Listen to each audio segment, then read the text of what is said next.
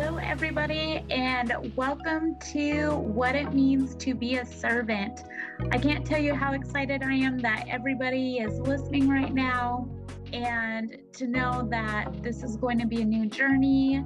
I can't wait to give the different viewpoints, this whole outlook on the restaurant industry, the approaches that I feel people can receive from this, the gifts, humbleness.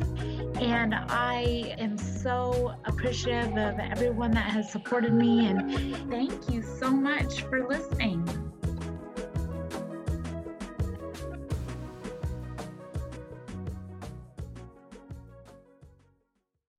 All right. Hello, everybody.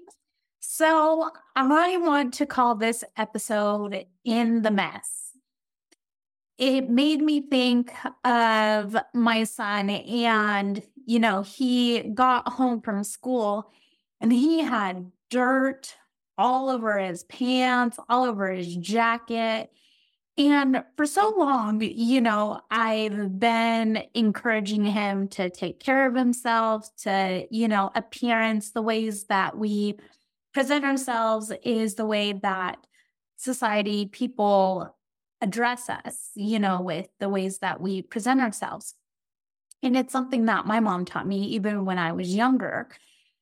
And then it got me thinking, you know what? Like, regardless of the the grass stains on the jeans, the dirt everywhere, thinking about the moments and memories he created with his friends while playing outside. And I think when you're grown up, you know, you kind of lose that that child innocence in some ways, you know, just being a kid and enjoying in the moment. And then I really got to thinking, you know, when you're serving in the restaurant, I, you know, we used to have black t shirts, pants, and you'd come in there and, you know, presenting yourself well. And those busy nights, I would have sour cream, I would have ketchup, barbecue sauce, name that liquor when I was a bartender. And then even when I was a barista, it was, I would wear my glasses sometimes and I would be pumping the, the blue raspberry and it would just spray on my glasses.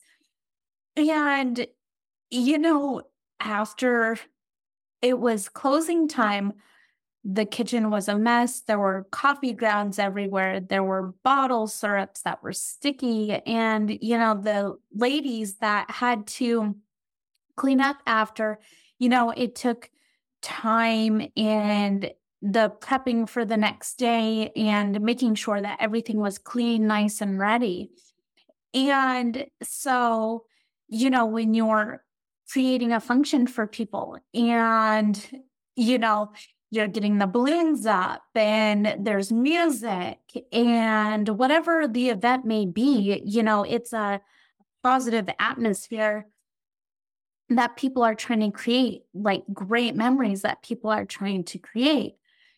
And so when you think about the times and memories of what made a special moment or why you remembered that restaurant or why you remembered that cup of coffee or why you remembered that that pastry or that smell. And it's just the ways that you know that embark on sometimes passions and visions and everything that we have in life so you go through the cycle of the preparation, you go through the cycle of the moment, and then there's the mess afterwards, right? It's cleaning up the mess, getting everything together.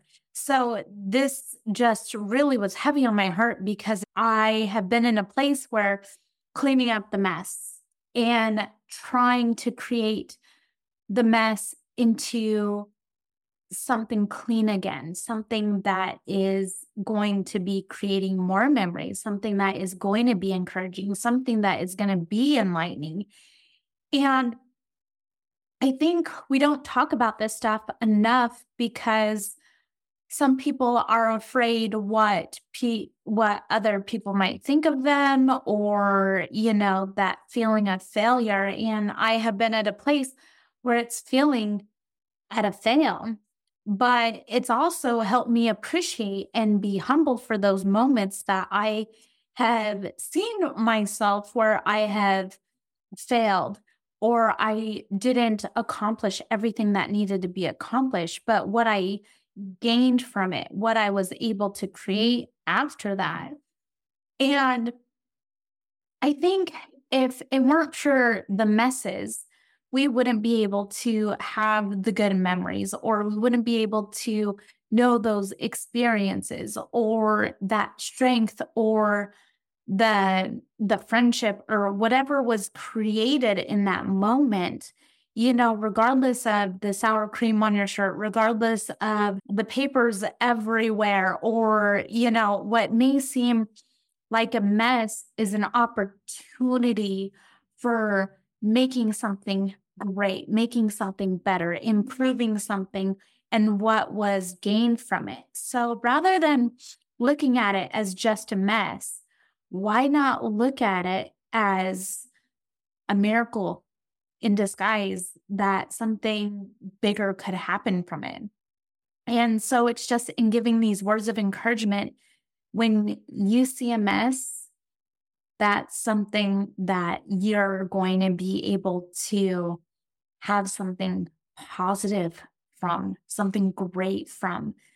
And no matter if you're at a great spot in life or in the mess of a life, know that you are incredibly and wonderfully made and i think we need to give each other that that grace when we see a mess and say no you are still incredible and you are still going to accomplish all the things that you want in life thank you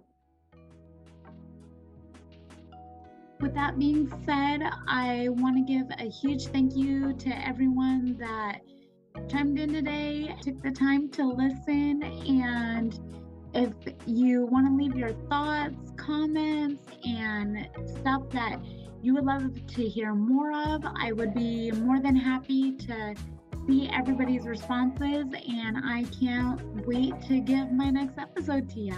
Thank you. Bye.